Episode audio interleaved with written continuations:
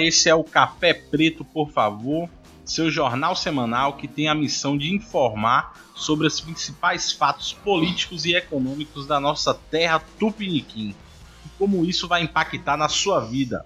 Estamos começando o episódio 14 do Café Preto, por favor. E aqui na bancada, chamo ele, o meu grande amigo Dilson. Diga aí, Dilson. Fala, Glaubão. Hoje eu salguei as pipocas do cinema com as minhas lágrimas. Eu assisti Vingadores Endgame, pode ficar tranquilos que eu não vou dar spoiler para ninguém, mas nossa, hoje eu tô, hoje eu tô abalado. Teve muitos acontecimentos e principalmente por causa de Vingadores, eu estou aqui como uma criança. Filminho, né, Dilson? Filminho aí, acho que. Filmaço, filmaço aço, de aço. Vamos para o que importa. Tivemos recados, Gilson, essa semana aí? Sim, tivemos recados. Na verdade, o recado do Rafael eu, a gente esqueceu de falar da semana passada, mas vale a menção aqui nessa semana, que ele perguntou quais são as outras plataformas que ele pode encontrar a gente. E aí, até onde eu sei, estamos no Spotify, que é a, a maior plataforma que você pode encontrar a gente, que tem mais acesso também no Google Podcast e tem o Anchor. A gente vai deixar o link nessa publicação que o Anchor pode direcionar aí para uma plataforma que você possa que você possa é, ouvir o nosso feed. Massa. O Anchor funciona como uma rádio, né? Lá vai ter todos os, os episódios que, que a gente já gravou é só acessar, como o Dilson falou, a gente vai colocar aí na, nas descrições. E tiveram várias pessoas cobrando café amargo também, né, Dilson? Pois é, a gente prometeu e não cumprimos. A gente fala tanto mal de políticos e acabamos sendo, sendo iguais a um. A gente prometeu aí um café amargo toda semana. Né? Não conseguimos porque juntar a, a galera tá sendo difícil. A gente achou que ia ser mais fácil. Mas a gente vai estabelecer uma data certinha, um período certinho do café amargo e vamos publicar logo logo um. Já tem definido qual, quais serão os próximos temas, Galvão? A gente vai, vai puxar a primeiras votações aí nas redes sociais dos temas que a gente vai postar. Conforme a galera for votando aí, a gente vai lançando. Vamos ver o que, é que a galera Pronto, quer discutir então nessa de bagaça. olho nas redes sociais aí do Café Amargo, no meu Instagram, o de Oliveira JR, no Instagram do Glaubão, pra verem lá um, a pesquisa para vocês votarem. E no do Café Preto também, Café Preto PF. Café Preto PF. Sim. E vamos deixar de lenga-lenga, vamos aqui ao giro de notícias. Hoje temos assuntos até bons assim, não, não vai ficar na tristeza que nem o episódio passado, que a gente saiu aqui em prantos diante de tanta notícia ruim. Hoje a gente vai falar, Edilson, sobre o decreto do sigilo que o governo fez dos estudos sobre a reforma da Previdência, um pouco aí do Cirão da Massa sendo processado pela Confederação Israelita, o ucraniano Volodymyr Zelensky, que foi eleito aí. Tô com medo dessa coisa pegar aí pra próxima eleição, Edilson. Pois é, pois é. Vamos começar logo com a manchete da Folha de São Paulo, domingo 21 de abril. Governo decreta sigilo sobre estudos que embasam a reforma da Previdência. Cara, é aquele negócio que a gente vem falando, né? O governo ele tem um poder de, de autodestruição que é fantástico. o cara sabe que tá sendo atacado a sua reforma aí pela bancada da, da esquerda, pelos partidos, e o cara me vem com uma merda dessa, Dilson. O que é que ele, o Brasil, ou seja quem for, ganha fazendo uma ação como essa, decretando sigilo sobre os estudos que embasaram a reforma? Só vai causar mais ruído ainda. Eu concordo com você, eu só quero alertar aqui sobre uma coisa. Também fiquei bastante. Eu fiquei pensando, pô, por que o governo não tá liberando essas informações? E aí, quando eu fui pesquisar, todas as outras reformas que foram feitas, tanto no governo Temer quanto projetos de, de lei antigos do governo Dilma e do governo Lula, eles não liberavam essas informações específicas, essas planilhas que embasam os estudos. Nenhum dos governos liberou. E defensores do governo estão colocando isso como defesa. Pô, o governo não liberou porque nenhum outro liberava, porque, sei lá, não sei o quê. Só que eu quero, eu quero destacar alguns pontos. Primeiro, essa reforma da Previdência ela é fundamental para esse governo ter oxigênio para sobreviver. A reforma da Previdência é o oxigênio do governo Bolsonaro. Caso ela não passe, o governo do Bolsonaro não existirá mais. Alguma coisa vai acontecer. Provavelmente um colo, como teve no último Nerdcast que ouviu. O Nerdcast deixou a recomendação que eles fizeram um Nerdcast sobre a era colo e as medidas econômicas de colo não passavam, não deram certo e por isso que o governo colapsou. Então, o governo precisa da reforma da Previdência. Tratar a reforma da Previdência como a galinha dos ovos de ouro é uma coisa necessária. Você dá margem para questionar a reforma ou dá margem para colocar em jogo a necessidade da reforma, mesmo que para especialistas essa necessidade seja absoluta, mas você coloca essa necessidade para o brasileiro comum, para o afegão médio ou para a massa cebolada, é um tiro no pé. As pessoas precisam ter certeza que a reforma é uma necessidade. As pessoas ainda não têm. As pessoas não têm tanta certeza assim. Não liberar esses documentos e decretar sigilo sobre eles, por mais corriqueiro que isso pareça nos governos que se passaram nesse século, é um tiro no pé pela necessidade da reforma. Nunca se houve pelo menos no século XXI, no Brasil, nunca se houve uma reforma tão necessária quanto a reforma da Previdência. Se duvidar, nunca se houve, nesse nosso século, algum projeto de lei tão necessário quanto a reforma da Previdência. Nesse, no século XXI, que eu estou falando. Então, deixar, coloca em xeque a necessidade da reforma é incompetência do governo. Então eu acho que liberar esses documentos evitaria o furdúncio que está acontecendo. Por isso que eu achei uma péssima decisão. E vem o, o secretário lá, o Marinho, dizer que foi mantido em sigilo os dados porque ainda estão sendo formulados algumas coisas e blá, blá, blá, blá, blá. É. Eles só deram mu mais munição ainda para a esquerda poder falar mal da reforma, né? A gente sabe que estão tendo várias fake news em relação a dados da reforma. Uma das formas do do governo conseguir combater essas fake news é fornecendo mais dados para a população, comunicando isso para a população, mas o que a mente brilhante dessa galera teve, vamos esconder os dados. Vamos esconder os dados que a gente está usando. Querendo ou não, levanta uma suspeita, né? Assim, eles estão escondendo Sim, os dados alguma coisa tem aí que não tá de acordo para eles quererem esconder esses dados. Claro, claro. É o que dá a entender para as pessoas é isso. Não que seja isso, entendeu? Mas as pessoas mais esclarecidas pensam, não, isso acontece, é normal. Só que a grande maioria das pessoas levanta a orelha para isso. E principalmente a, a mídia bateu um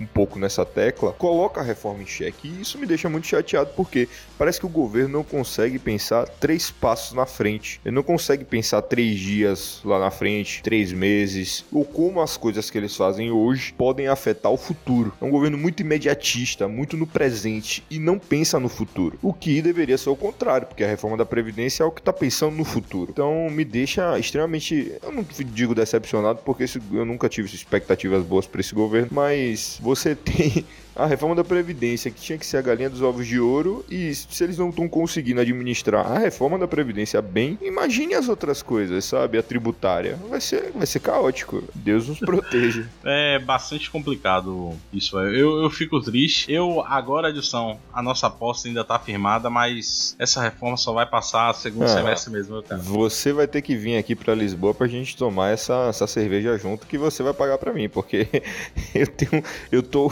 tenho certeza certeza, essa reforma não passa antes de junho.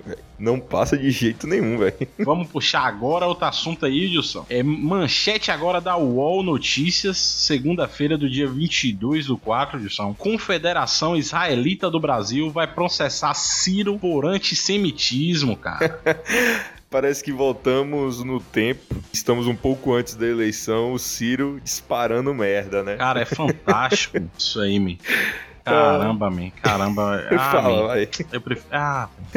Ó, todo Na mundo moral. sabe que Globão ele tem uma paixonite pelo Ciro. Ele gostaria de conhecer o Ciro, falar umas coisas assim para ele, para aquela careca dele. Mas o Ciro resolveu falar mal da comunidade judaica. A frase dele, eu vou abrir aspas aqui para a frase dele e a gente comenta em cima da frase dele. Ele, na entrevista publicada no sábado, né, o Ciro afirmou que o Bolsonaro diz a grupos de interesses, a, abre aspas, o que eles querem ouvir. Por exemplo, para os, ainda tá na aspas, pelo amor de Deus. Para os amigos dele aí, esses corruptos da comunidade judaica que acham que porque são da comunidade judaica tem direito de ser corrupto. Corrupto para mim não interessa se é curdo ou cearense. Corrupto é corrupto ladrão é ladrão.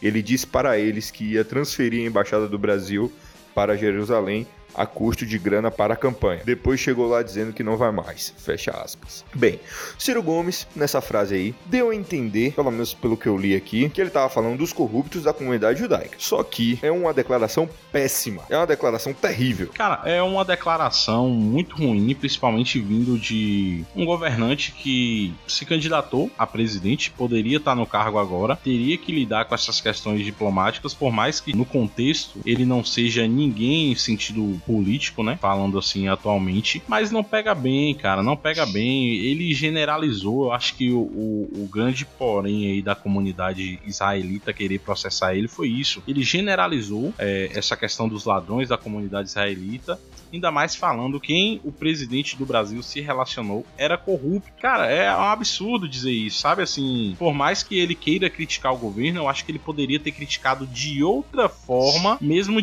querendo dizer o que ele quis dizer, sabe? Porque querendo ou não, ele é uma figura pública. Então, qualquer caquinha que ele fale vai causar um transtorno enorme. É, pode causar um mal-estar diplomático, né? E o Ciro, ele já foi ministro, Ciro já foi governador, três vezes candidato à presidência da República. Ele não é garoto, não chegou agora na política, mas a boca grande e, isso não é exclusividade dele, é da família, sempre prejudicou ele. Parece que ele não entendeu até hoje isso. Essa declaração dele, eu concordo 100% com você. Ele parece generalizar, parece falar que a comunidade judaica é corrupta. Não parece que ele fala dos corruptos dentro da comunidade judaica, parece que ele fala que a comunidade é corrupta. E isso parece muito antissemitismo. Eu não tô aqui dizendo que ele é assim, antissemita, mas que quando você ouve, parece um antissemitismo, entendeu? E eu acho que a comunidade tá correta em, processar ele aí e a justiça vai, vai decidir o, quais são as penas ou não, sem inocentá-lo. Mas que a comunidade tá certa em se chatear com, que ele, com o que ele falou, sim. Principalmente porque ele é uma figura extremamente pública e ele não tá fazendo uma piada, alguma coisa, ele tá falando sério, entendeu? Ele tá falando entrevista.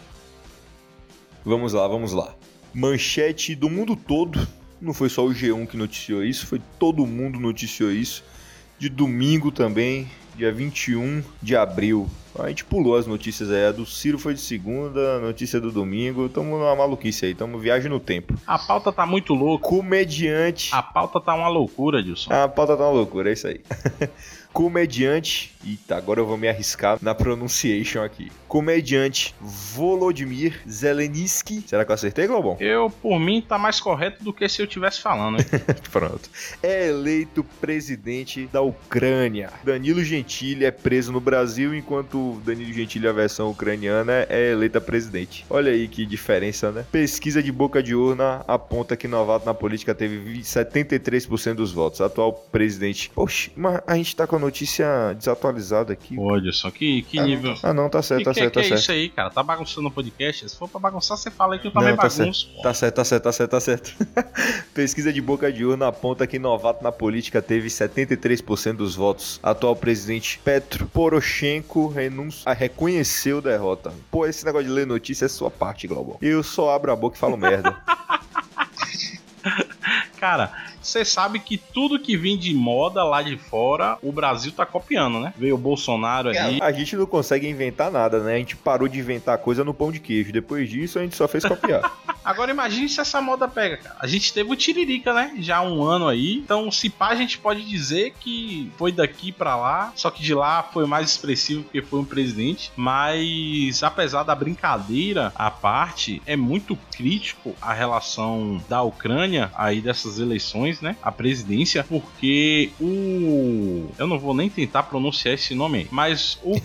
o, o, o Dimir, vamos chamar ele de Dimir, Volodymyr. O Dimir, o recém-eleito aí presidente da Ucrânia, ele fez uma campanha, cara, totalmente sem propostas. Porque qual era o lema dele? Se eu não fizer propostas, não tem como eu decepcionar a população. E um cara desse foi eleito, Wilson. foi foi um pouco a lá tiririca mesmo. Esse negócio de tiririca pior, pior não tá, pior que tá não fica, né? É, foi, mas deixa eu falar, ele, ele não é bobo igual o Tiririca não. Porque, pô, o Tiririca é um, é um palhaço, o cara, o cara era semi-analfabeto, né? O cara conseguia escrever o nome dele, mas na época que ele ia que ele ia tomar posse, a maior polêmica era saber se ele ia conseguir escrever, porque você não pode ser deputado se você, você não souber ler ou escrever. Mas né? a gente teve o Lula e presidente o, aí, né? E o é, é quer dizer, é... eita, eita, eita, caralho, você vai, você vai entrar nessa seara mesmo? Ó, o Volodymyr ele era roteirista, diretor, ele já dirigia programas na TV que ele trabalhava. Era comediante, mas era um comediante político. Sabe a galera do Saturday Night Live que faz as paródias com a, a Hillary Clinton, que é fenomenal do Hillary Clinton, do Trump, os debates lá eles faziam, pô, era excelente, do Bernie Sanders, era excelente essas coisas do, do Saturday Night. Tipo, o que ele fazia na, na Ucrânia era algo parecido com, com o SNL, entendeu? Então ele não era um cara bobo. Posso falar assim, ele foi eleito sem você ter proposta de campanha, beleza. Mas assim, fala que eu quero um cara burro, entre aspas, é, o cara não era não, o cara era bastante articulado até. E quando ele percebeu que ele foi ganhando popularidade no país, ele foi traçando coalizões ali políticas que pavimentaram o caminho dele, entendeu? Um pouco parecido aqui com o Bolsonaro, que teve uma ascensão rápida, uma ascensão rápida em 2018. Ele já vinha mostrando na mídia, mas em 2018 ele pulou nas pesquisas e no meio da campanha ele começou a fechar coalizões para poder ter votos específicos e ganhar a eleição. É, Edson, é, é bem parecido assim um, os dois fenômenos. E inclusive, né, como você falou, o cara é roteirista e tudo. E é engraçado que ele fazia, se eu não me engano, um programa de TV estilo House of Cards em relação à política da Ucrânia, em que ele era o presidente da série, cara. Sim, sim, sim. E ele ganhou. E agora ele ganhou realmente como presidente. É, é, é tipo a ficção se tornando realidade, sabe? É, exato, exato. O grande mistério é saber a opinião dele em relação a temas polêmicos lá na Ucrânia. Ele é a favor da legalização da maconha para fins medicinais, ele é a favor do aborto liberado na Ucrânia e da, da legislação de prostituição e jogos, que na Ucrânia, na Ucrânia é proibido, no Brasil também é proibido, né, um pouco. Ele é a favor total de legalização disso, mas ele também é, ele faz oposição à liberação das armas e o porte de arma. Mas assim, tudo isso ainda está envolto em uma nuvem um pouco um pouco cinza, sabe? Porque não se sabe ainda direito o que ele vai querer fazer no governo. Foi tudo pega um pouco de surpresa, entendeu? Eu costumo ficar um pouco receoso depois dos últimos tempos com novos políticos. O Donald Trump é um cagão. Tá melhorando a economia americana, mas faz muita merda. E fala muita merda. E eu não gosto dele. O Bolsonaro tá fazendo muita merda. Tá parecendo a Dilma no segundo mandato. Tenho muito medo pelo Brasil em relação a isso. Você tem o Macron também, que fez bastante besteira na França, e por isso que os coletes amarelos estão na rua. Por sinal, Globão, eu vi coletes amarelos aqui em Lisboa. E não que seja uma, não que seja uma manifestação como na França, mas as pessoas saíram de coletes amarelos hoje, porque hoje é 25 de abril, se comemora a revolução que é, derrubou o regime militar que teve aqui em Portugal em, na década de 70. Então as pessoas, algumas pessoas saíram de amarelo como homenagem aos coletes amarelos para representar também a, a, a, comemoração do fim do regime. Mas eu tenho medo quando tem políticos novos assim, não tem experiência, podem até estar tá bem intencionados, mas que acabam metendo os pés pelas mãos. Sim, ainda mais esses políticos, Wilson, pelo menos aqui no Brasil, nos Estados Unidos, né? A gente viu que são pessoas que vieram ali ativistas dos meios digitais e entraram na política. A gente viu aí a Câmara dos Deputados do Brasil, que foi 50%. A Câmara Panasonic, né, Sérgio Moro? Moro. Caralho, foi homem. Enfim, vocês entenderam o que eu quis é, dizer. É, o Sérgio Moro, o Moro que fala conge, câmera. E aí, essa galera é imediatista. Tudo deles é ali na hora. A, a, gente ainda tinha uma espécie de proposta do Bolsonaro. Imagine a galera da Ucrânia que não tem nenhum tipo de proposta, é. não sabe para onde é. vai esse governo. E eu vou te falar uma coisa ele já fez um filme que ele faz o papel de Napoleão, um filme de comédia, e ele já participou do Dança com os Famosos da Ucrânia. Então, você em 2006, ou seja, você pode ver o seu atual presidente no Dança com, dos Famosos da Ucrânia. Pelo amor de é, Deus. Assim, na boa, a Ucrânia tá muitos anos na frente do Brasil em como votar num político zoado. Muito bom, velho. Muito bom mesmo, velho. Caramba, que notícia man. maluca, né, velho? Caramba. Mas pelo menos alguma coisa pra gente rir na edição. Mas vamos lá. Salve, salve aí pra Ucrânia que tudo dê certo aí. Manchete do El País, terça, dia 23, hein? STF reduz a pena de Lula que pode ir a regime semiaberto em setembro. Olha o Lula livre. Para muitos, olha o Lula livre funcionando, né? Para muitos essa é a notícia, quem sabe até do ano pro Brasil, porque Globon, imagina se Lula sai da cadeia em setembro pro semiaberto, né? Não que ele vai deixar de ser preso, mas que ele vai pro regime semiaberto. E a reforma da previdência ainda não foi aprovada. Ah, é tiro porrada e bomba, Dilson. Tiro porrada e bomba. Imagina, cara, eu, eu não sei. Eu ia pedir para você botar uma GoPro na cabeça e ir na rua e filmar ao vivo a rua como é que ia estar. Tá. Porque ia estar tá a galera pró-Bolsonaro de um lado, a galera pró-Lula do outro. Lula, ele, ele ia. Eu juro pra você, o tempo que o Lula ficou preso, ele não vai dormir depois que for solto. Ele vai fazer comício 24 horas por dia. Ele vai parar ali na Avenida Paulista e, e vai mandar os caras trazer colchão. Traz colchão aí, bota os colchão aí que eu vou falar até quando vocês estiverem dormindo. Imagina, Globão, a loucura que ia ser o país se em setembro o Lula sai da cadeia e a reforma da Previdência ainda não foi aprovada. Porque o Lula, a primeira coisa que vai, ele vai fazer depois que ele botar o pé de fora da cadeia vai ser subir num palanque e pegar um microfone. Primeira coisa que ele vai fazer, eu aposto aqui com qualquer um. E ele vai fazer campanha contra a reforma. E não vai ser essa oposiçãozinha fudida que a gente tá tendo, não. Que eu chamo de fudida e é fudida mesmo. Que é o, o, o Freixo no, no, Instagram. Que é, é Haddad ainda achando que tá em 2018, retardado mental. A Manuela Dávila, que ninguém nem, nem lembra mais onde ela tá. Que porra que ela tá fazendo da vida dela. Entendeu? Vai ser o Lula. Vai ser o fucking Lula. O fucking Lula. O Saruman. O Saruman brasileiro. Vai estar tá lá. O, o cara que abre a boca e convence qualquer um a comprar uma Bíblia satânica, sei lá que porra. O cara abre a boca e convence qualquer um a fazer o que, o que ele quer, velho. Se a reforma não passar, se o Bolsonaro não tiver assinado essa reforma até setembro, meu amigo, é caos. É fogo na Babilônia. E não é no bom sentido, não.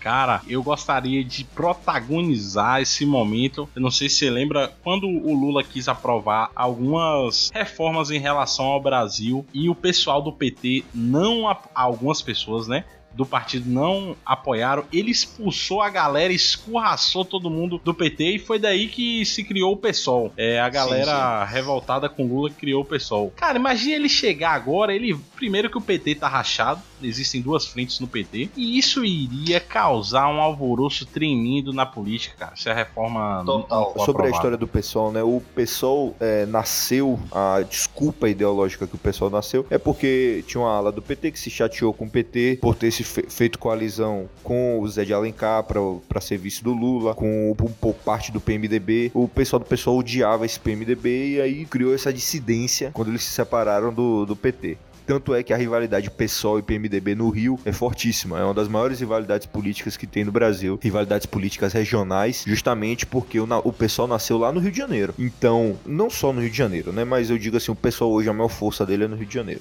então, você tem o, o. Cara, você tem o pai da esquerda brasileira. Pode falar que é Jânio Quadros. Ah, vai falar que é Jango. Não é, velho. Não é. O pai da esquerda é o Lula. É o Lula, caralho. O pai da esquerda brasileira é o Lula, entendeu? É o Saruman, é o cara voltando às ruas. E se a reforma não tiver passado ali, meu amigo, eu, eu, eu tô querendo cantar uma pedra aqui. Eu posso fazer isso, como? Será que vai ter muita gente me odiando aqui? Não, vai lá, Dilson, vai lá. Se você não faltando com decoro no parlamento. Eu vou falar aqui pra você, se a reforma da Previdência não tiver aprovada até setembro, se a reforma da Previdência não foi votada no Senado até setembro, eu espero que já tenha votado, pelo menos no, no Senado. O Senado já deve ter votado, não é possível. Mas se não tiver votado até setembro no Senado, não existirá reforma da Previdência do Brasil em 2019. Não vai, o Lula não vai deixar. O Lula não vai deixar. O Lula não vai parar de falar. As pessoas vão ficar putas porque as pessoas são fracas mentais, vão, vão, eh, eh, vão comprar o discurso dele, entendeu? E aí já Elvis, pai. Já ouviu falar do já Elvis? Aí já Elvis. O governo não vai saber. Bolsonaro não vai saber lidar com Lula na rua. Bolsonaro não vai. Bolsonaro ganhou essa eleição porque Lula tava preso. Porque se não tava, ele ia fazer merda. Se ele encara Lula no debate, ele ia se fuder.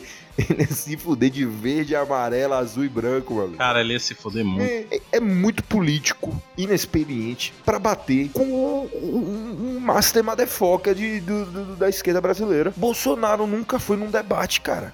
Você tem que se lembrar que Bolsonaro nunca, nunca se candidatou a um cargo executivo. Então ele nunca tinha ido a um debate.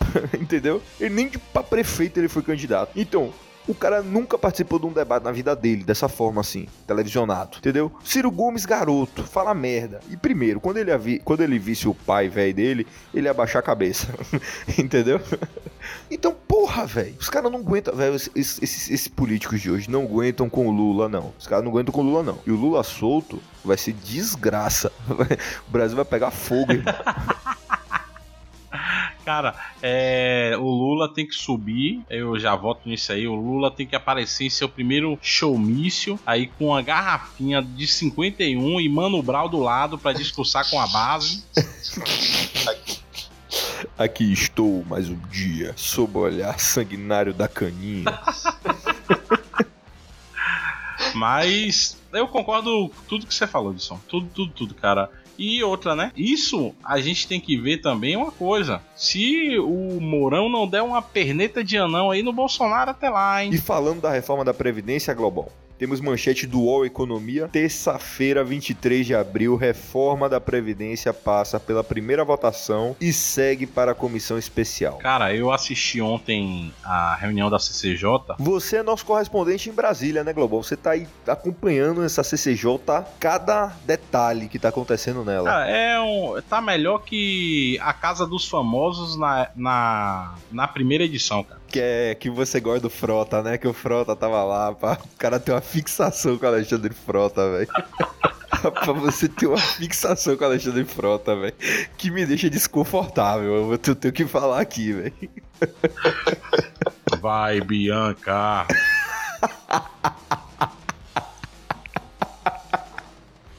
que filha da puta, velho. Entendedores entenderão. vai, mano, CCJ, vamos falar de CCJ, pelo amor de Deus. Vamos de CCJ aí, pois é, cara. Novamente, a gente protagonizou aí na CCJ mais um escândalo, né, que a esquerda tentou manobrar de todas as formas, mas até que enfim o Francisquini, que é o presidente lá da CCJ, ele teve um pulso mais firme e viu que quando não tinha questões a serem levantadas, que ele observou que eram apenas obstruções, ele passou por cima, velho. Passou por cima como um rolo compressor e tem que ser assim mesmo, porque a gente sabe que a oposição, independente de partido político, seja é, na época que a esquerda estava no poder, também foi assim. A galera dita direita, né? Se é que a gente pode dizer que o PSDB era de direita. É, dita direita também tentava atrasar as votações e tudo mais, mas desta vez a esquerda tomou-lhe uma tarracada. Não foi bem, olha só, apesar da aprovação na comissão da CCJ, que fique bem claro que o governo está muito ruim em termos de articulação. Pode ter sido considerado aí um ponto no jogo. Durante a batalha, mas isso era para ser aprovado em uma semana. A gente já tem aí mais de duas semanas isso correndo na CCJ. Sim, sim. O próprio Rodrigo Maia falou que a aprovação da reforma da Previdência é uma vitória do Congresso e não uma vitória do governo, porque é, o Congresso, segundo ele, tá fazendo, o Congresso está se esforçando mais, está derramando mais suor do que o próprio governo para aprovação da reforma. Também uma tentativa do Maia aí de dar aquela, aquela tacada no governo e passar o pano pro, pros colegas dele. Sim, né? com certeza, Edilson.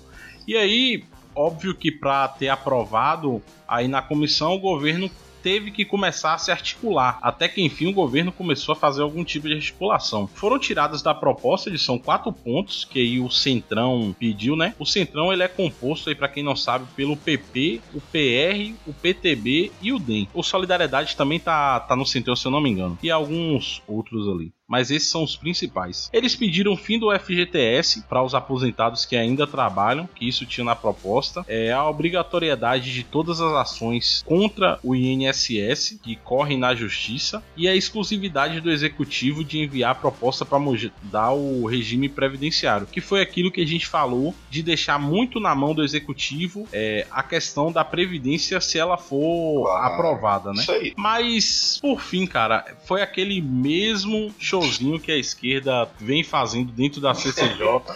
Eu sei que você fala desse show que a esquerda faz, mas assim, isso é até o trabalho da oposição, vamos combinar, porque no, nos governos Dilma e Lula, a, a oposição que era a mais à direita fazia também os mesmos os mesmos espetáculos para tentar barrar ou tentar atrasar as propostas que eram enviadas. Mas é isso, Dilson. Eu falo assim, cara, é função da esquerda, tem que ter oposição, claro que tem que ter uma oposição. É, é eu entendo, eu entendo, eu sei o que você vai falar. Democracia é isso, mas pelo menos faça de forma inteligente, mano. Faça de forma inteligente. A porra vai para lá para discutir sobre uma questão que é importantíssima, para falar que não tem déficit, cara. Não tem déficit. Teve, teve deputado lá falando que não tem déficit. Porra, é essa, mano? Qual é o nome daí de vida? A gente tem que, a gente tem que citar nominalmente essa porra. Foi a Maria do Rosário? Ela que gosta de falar esse tipo de coisa. Eu, eu não vou citar nomes aqui, que eu posso ser processado e ser preso. Né? ser oh, só não é pior do que ser morto pelo cartel de, gás, de combustível de Salvador, hein? Denúncia aqui, ó. Que isso, hein? Que isso, hein? Mas voltando aí sobre a, a, CCJ, querendo ou não, ainda foi já um ponto aí pro, pro governo, né? A comissão especial aí já foi criada, tava tendo até uma reunião hoje da comissão especial, levantando alguns pontos.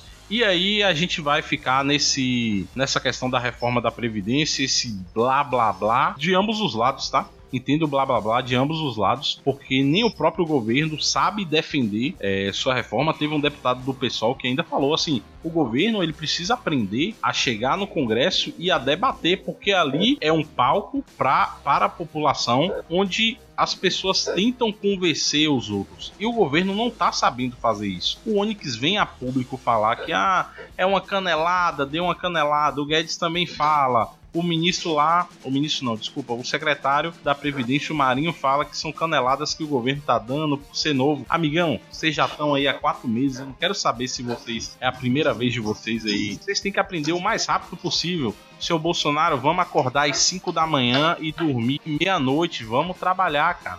Vamos parar de ser o Jaiminho, por favor. Eu... Caralho, citação de Marco é, é, Vila, do, citação do Vila da Jovem Pan, gostei. e o governo ele já anunciou uma oferta de 40 milhões de reais para aprovar a reforma da, da Previdência, né? É, no, seriam 40 milhões, no caso, até 2022 em forma de emendas para parlamentares que eles podem distribuir para os redutos dele, para os redutos deles, mas o próprio Major Olímpio ficou puto com isso, falou mal, falou que era criminosa até a suposta oferta. O governo não confirmou nada, mas segundo fontes aí do UOL, eles tinham dado essa, a entender que iam fazer isso. Ou seja, o governo ele, ele tá tentando. Tá tentando não, mas ele está tá começando a dar passos de bebê de articulação. Mas ainda é algo muito vago, é muito mal feito e eu temo eu tenho bastante em relação a isso. Normal, né, Edson? O governo tanto atacou aí a questão da velha política, não vamos distribuir cargos, não vamos vender as nossas ideias por emendas parlamentares. E, cara, infelizmente ou felizmente, política é isso, você tem que ter um ganha-ganha dos dois lados. Eu não tô falando aqui de corrupção, pelo amor de Deus. Sim, sim. O que você tá falando é dos deputados conseguirem o que querem, verbas ou alguma coisa assim, para levar para os seus redutos ou para poder aprovar projetos de lei que, que vão favorecer a região da onde eles são. Eu tô entendendo o que você tá falando. Isso, é justamente isso. Cada deputado ali, como ele também quer o apoio dos governadores de cada estado, eles têm o seu sistema político, principalmente falando dos estados. Por exemplo, a gente pega aqui um Rui Costa, é, na Bahia, que é petista, mas com certeza ele tem consciência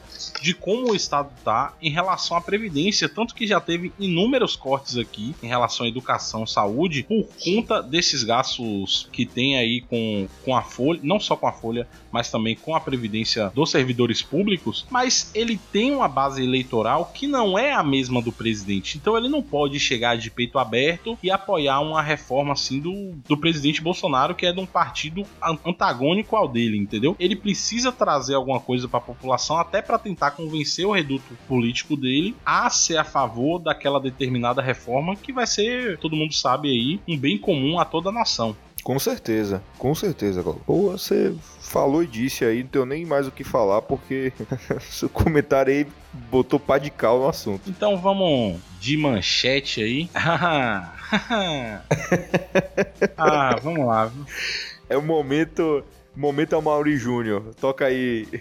momento Amaury Júnior.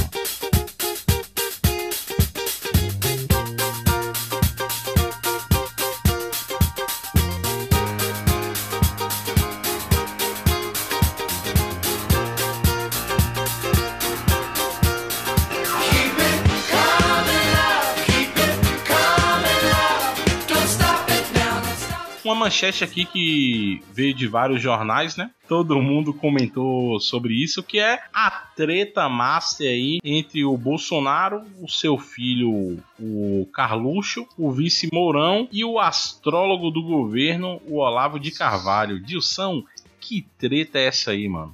Você vê que dá tudo certo quando um governo tem um astrólogo, né? Mas tudo começou com o Olavo de Carvalho publicando nas redes sociais. O Olavo de Carvalho, por sinal, tá batuta, tá gagá, né?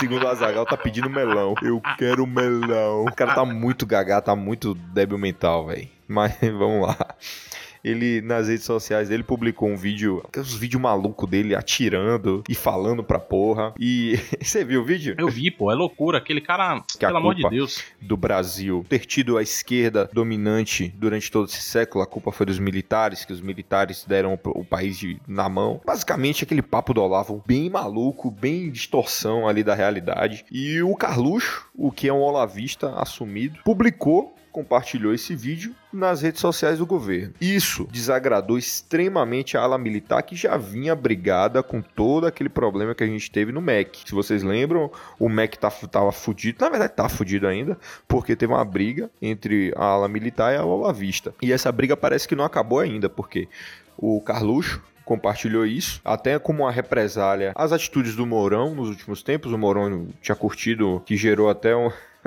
o pedido de impeachment do, do deputado Feliciano, curtido uma publicação da Raquel Sherazade, que falava mal do Bolsonaro. Então o Carluxo compartilhou esse vídeo do Olavo de Carvalho, como até um, uma cutucada no Mourão. O Mourão não gostou, a ala militar não gostou, com toda razão. Ele fal...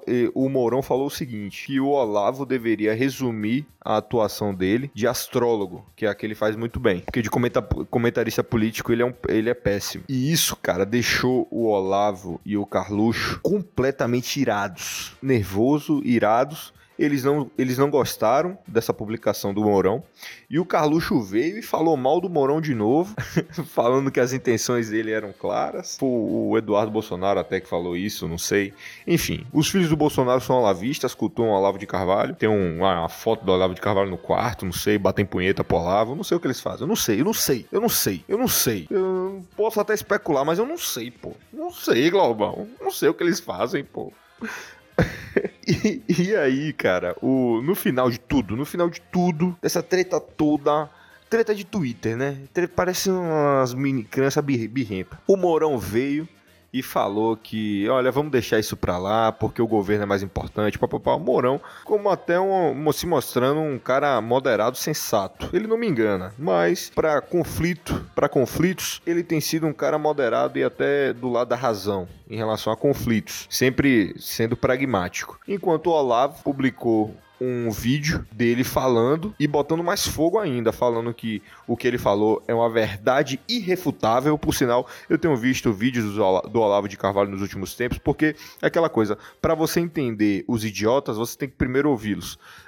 então eu ouvi o Olavo de Carvalho e realmente ele é muito retardado. Ele tentando refutar Einstein, Newton, só porque ele não consegue entender o Einstein. Ele não consegue entender a relatividade, então ele acha que a relatividade é algo burro. Ele não consegue entender que ele que é o burro. Então o Olavo de Carvalho ele publicou um vídeo falando que era uma verdade irrefutável aquilo que ele estava falando e que ele tem razão e que isso que aquilo. E o Mourão ficou na dele, não falou mais nada, até porque o Mourão sabe que pode virar presidente em 2020. Eu deixo aqui esse recado porque o Mourão pode virar presidente em 2020, basta a reforma colapsar. Eu aposto aqui alto, Global. É uma aposta alta. É muito difícil acontecer. Você tá o um verdadeiro apostador nesse programa, hein, Edson? Já eu é. tô querendo, tô precisando de dinheiro, porra, tô precisando de dinheiro. Então só dá pra.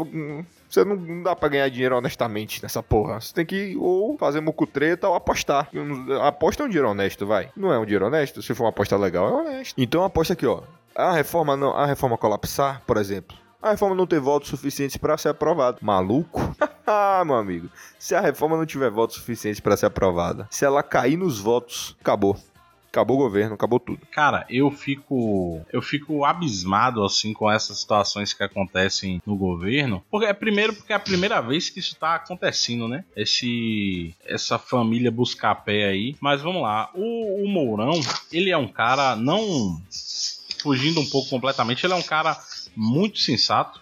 É, suas declarações são bem sensatas A gente já falou aqui em alguns momentos que o Mourão tentou trazer o centro e conversar com outras divisões sem ser a, a, base aliada do governo sobre temas da presidência que a presidência ia propor, o que é algo louvável estrategicamente, mas o governo podou ele. E se a gente for pegar as tretas do Carlos Bolsonaro com o Mourão, isso já vem desde a campanha eleitoral, Edson. A gente pode pegar lá o, quando o Bolsonaro foi esfaqueado, que o Mourão tentou assumir ali um protagonismo né, tentou ocupar um espaço ali na campanha porque o Bolsonaro não podia, e isso irritou muito ali o, o, o clã bolsonarista, né? Teve uma atitude bem infantil, para não dizer com outras palavras, e aí depois veio a demissão do, do Bebiano, que o Mourão falou lá que era uma futriquinha é, do governo, e aí também Carluxo não gostou dessa declaração, porque o Bebiano foi um cara que mentiu sobre o pai dele, aí teve depois a rodada de ataque destaques que você comentou aí do Olavo de Carvalho, teve a questão da Raquel Sherazade que ele curtiu,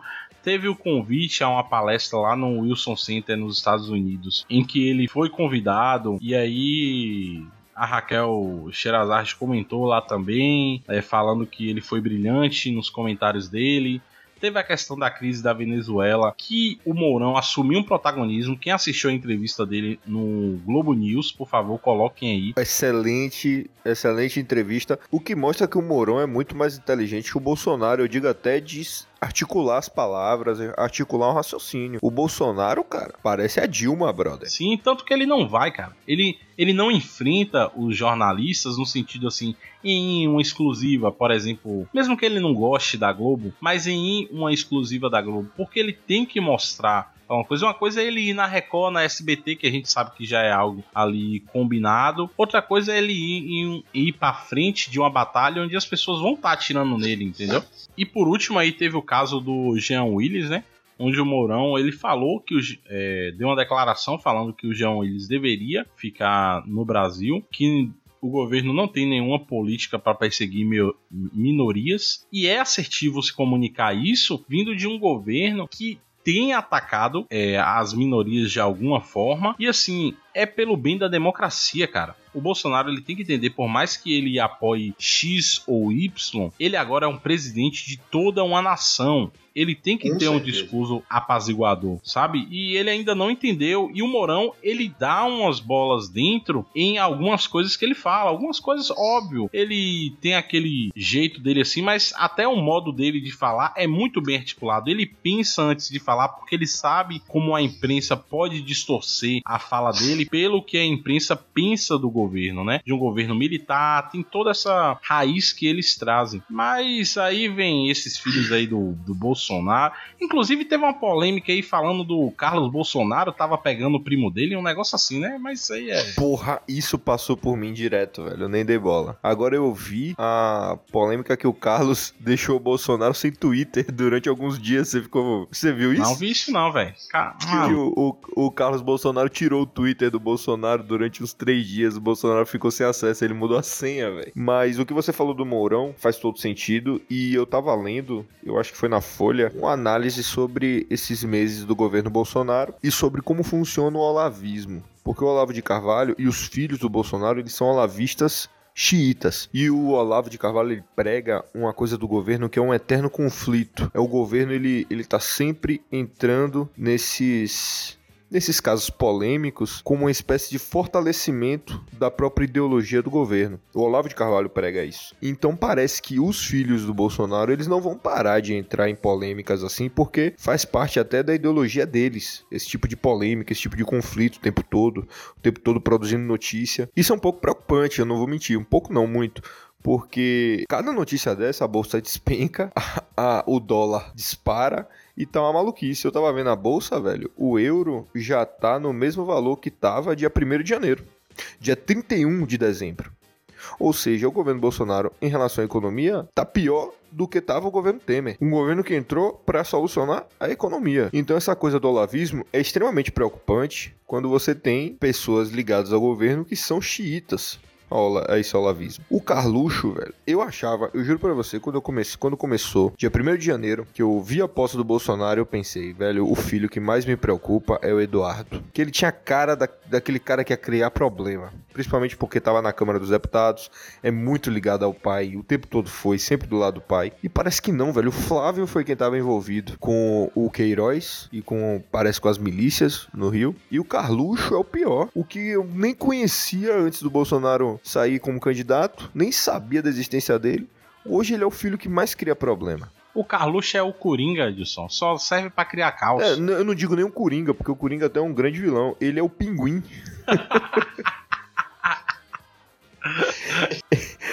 Carluxo é o pinguim, cara. Mas é bizarro isso que tá acontecendo, essa interferência direta da família do presidente. E aí o que eu acho engraçado, né? O presidente diretamente ele não vai falar, ele manda o porta-voz da República falar em nome dele é muito. É, eu acho muito engraçado. É tipo, véi, seu filho tá dando problema ali, seu presidente. Não, vai lá e fala pra galera lá, tá ok? Que a gente vai resolver isso aqui em casa. isso é você tentando evitar o Bolsonaro? Porra, gostei, viu? Mano, parece que o Brasil tá vivendo a monarquia, velho. Parece muito, velho. Parece que a gente tem o rei, que é o Bolsonaro, e que a família real causa mais problemas do que o próprio rei. O rei lá fala umas besteirinhas, fala que tem que perdoar o locais, não sei o que, vira e mexe, fala grande dia, mas quem tá criando mais problema é lá o terceiro na linha sucessória, o segundo na linha sucessória, sabe? Infelizmente tem a questão aí que foi o Carlos Bolsonaro que fez toda a estratégia de mídias digitais aí da campanha dele. Então, além de ser filho, claro, né? Não devemos descartar isso. Tem essa questão também, ele deve muito ao Carlos, à eleição dele em relação à, à propaganda. Mas, cara, se é presidente agora, você tem que cortar as ervas daninhas da sua frente, principalmente se você só é presidente enquanto sua popularidade popularidade ainda está boa e está caindo. A popularidade dele só está caindo. Quando a reforma for para o segundo semestre, porque eu acho que não vai ser passado se continuar esses números de obstruções que a esquerda está conseguindo fazer, atrasar mais a reforma. Se for para o segundo semestre, cara, a popularidade dele vai estar tá uma miséria e isso vai trazer mais problemas e dor de cabeça para eles. E olha que se a reforma demorar muito de ser aprovada, não sei se o Guedes fica, Não tá? sei se o Guedes fica. Isso aí, velho. Ó, é, é, é, tudo desgraça, velho. Porque se a reforma demorar para não ser aprovada, o Guedes pode pular fora e o Lula tá voltando. Então você não só vai perder o grande escudo que o governo Bolsonaro tem para proteger ele dos ataques do mercado, o mercado não tá puto mesmo com o Bolsonaro porque tem o Guedes, velho. Porque toda vez que o mercado pensa, o, a entidade mercado, né? Toda vez que o mercado pensa em romper com o Bolsonaro ou, ou fazer birra, alguma coisa assim, eles veem o Paulo Guedes como uma figura, a, a Virgem Maria, entendeu? E aí pensam, puta, mas tem um Paulo Guedes, cara. O Paulo Guedes tá ao nosso lado. O Paulo Guedes é mercado. Não tem como o Paulo Guedes não ser, entendeu? Se o Paulo Guedes ainda tá no governo, significa que o governo ainda é pró-mercado. E eu vou te falar uma coisa, velho. Em algum momento, o Bolsonaro vai ter que escolher entre os militares ou o olavismo. Tá tendo muito conflito, sabe, Globão? O MEC ruiu por causa desse conflito entre os militares e os olavistas. Agora esse conflito saiu das entranhas dos ministérios e foi pra superfície, com um conflito direto nas redes sociais entre os filhos do Bolsonaro Bolsonaro olavistas contra os militares representados pelo Mourão. E, cara, algum momento o Bolsonaro ele vai ter que escolher para que lado ele vai pender na corda. Se ele vai para os lados militares ou se ele vai eh, o lado dos militares, aquele lado da origem dele, de quem apadrinhou ele politicamente, das, da ideologia primórdia dele, afinal de contas o, Bolo, o Bolsonaro é estatista porque ele é militar, os militares adoravam o Estado. O militar brasileiro nunca foi liberal. Ou ele vai pro olavismo. E os filhos? Os filhos são olavistas e essa ideologia olavista, essa coisa mais radical à direita. Eu espero que dentre os dois, que eu não acho tão bom os dois, mas entre os dois, eu espero que o Bolsonaro decida ir para os lados militares, sabe? Ele pega os filhos, bote debaixo do braço, taca fogo no Olavo de Carvalho e escolha os militares. Mas eu tô achando o Bolsonaro fraco de cabeça. E muito protetor dos filhos. Então ele pode pender la pro lado do Olavo de Carvalho, abandonar total o lado dos militares. E aí vai ser. Cara, eu nem sei se tá pior, tá ruim do jeito que tá hoje. Eu não sei como é que pode ser se o Bolsonaro simplesmente romper com os militares e escolher o lado do Olavo de Carvalho, não, viu? Complicado, complicado, viu, Edson? E com esse tema aí, essa verdadeira casa do Yoyo Yaya, que se tornou a política brasileira. Vamos encerrar esse episódio do Café Preto, por favor. Espero que vocês ouvintes tenham gostado. Estamos sentindo falta aí, estamos sentindo falta dos recados. Pessoal, mano, manda recado, interajam, fala com a gente, xinga a gente, sei lá. Café Amargo, a galera que tá cobrando aí o Café Amargo, já já vai ter episódio novo aí, só estamos ajeitando algumas questões mesmo de horário com os convidados. Vão vir bons temas aí pra gente debater. E falou, galera. Um beijo e um abraço. Me despeço de vocês. Eu me despeço de vocês, deixando aqui a recomendação. Vão ver Guerra Infinita. Não, Guerra Infinita não. Ultimato, Vingadores Ultimato. Vão ver esse filme maravilhoso no cinema. Você que é nerd, você que não é nerd, você que tem filho, você que não tem filho você que é um ser humano, você que é um cachorro. Ah, você que é um cachorro não vai conseguir entrar no cinema. Bem, vá ver Vingadores, filmaço. E não acredite no que eles falam, porque na maioria das vezes eles mentem. E eles, quem eu digo, são os políticos. Um abraço!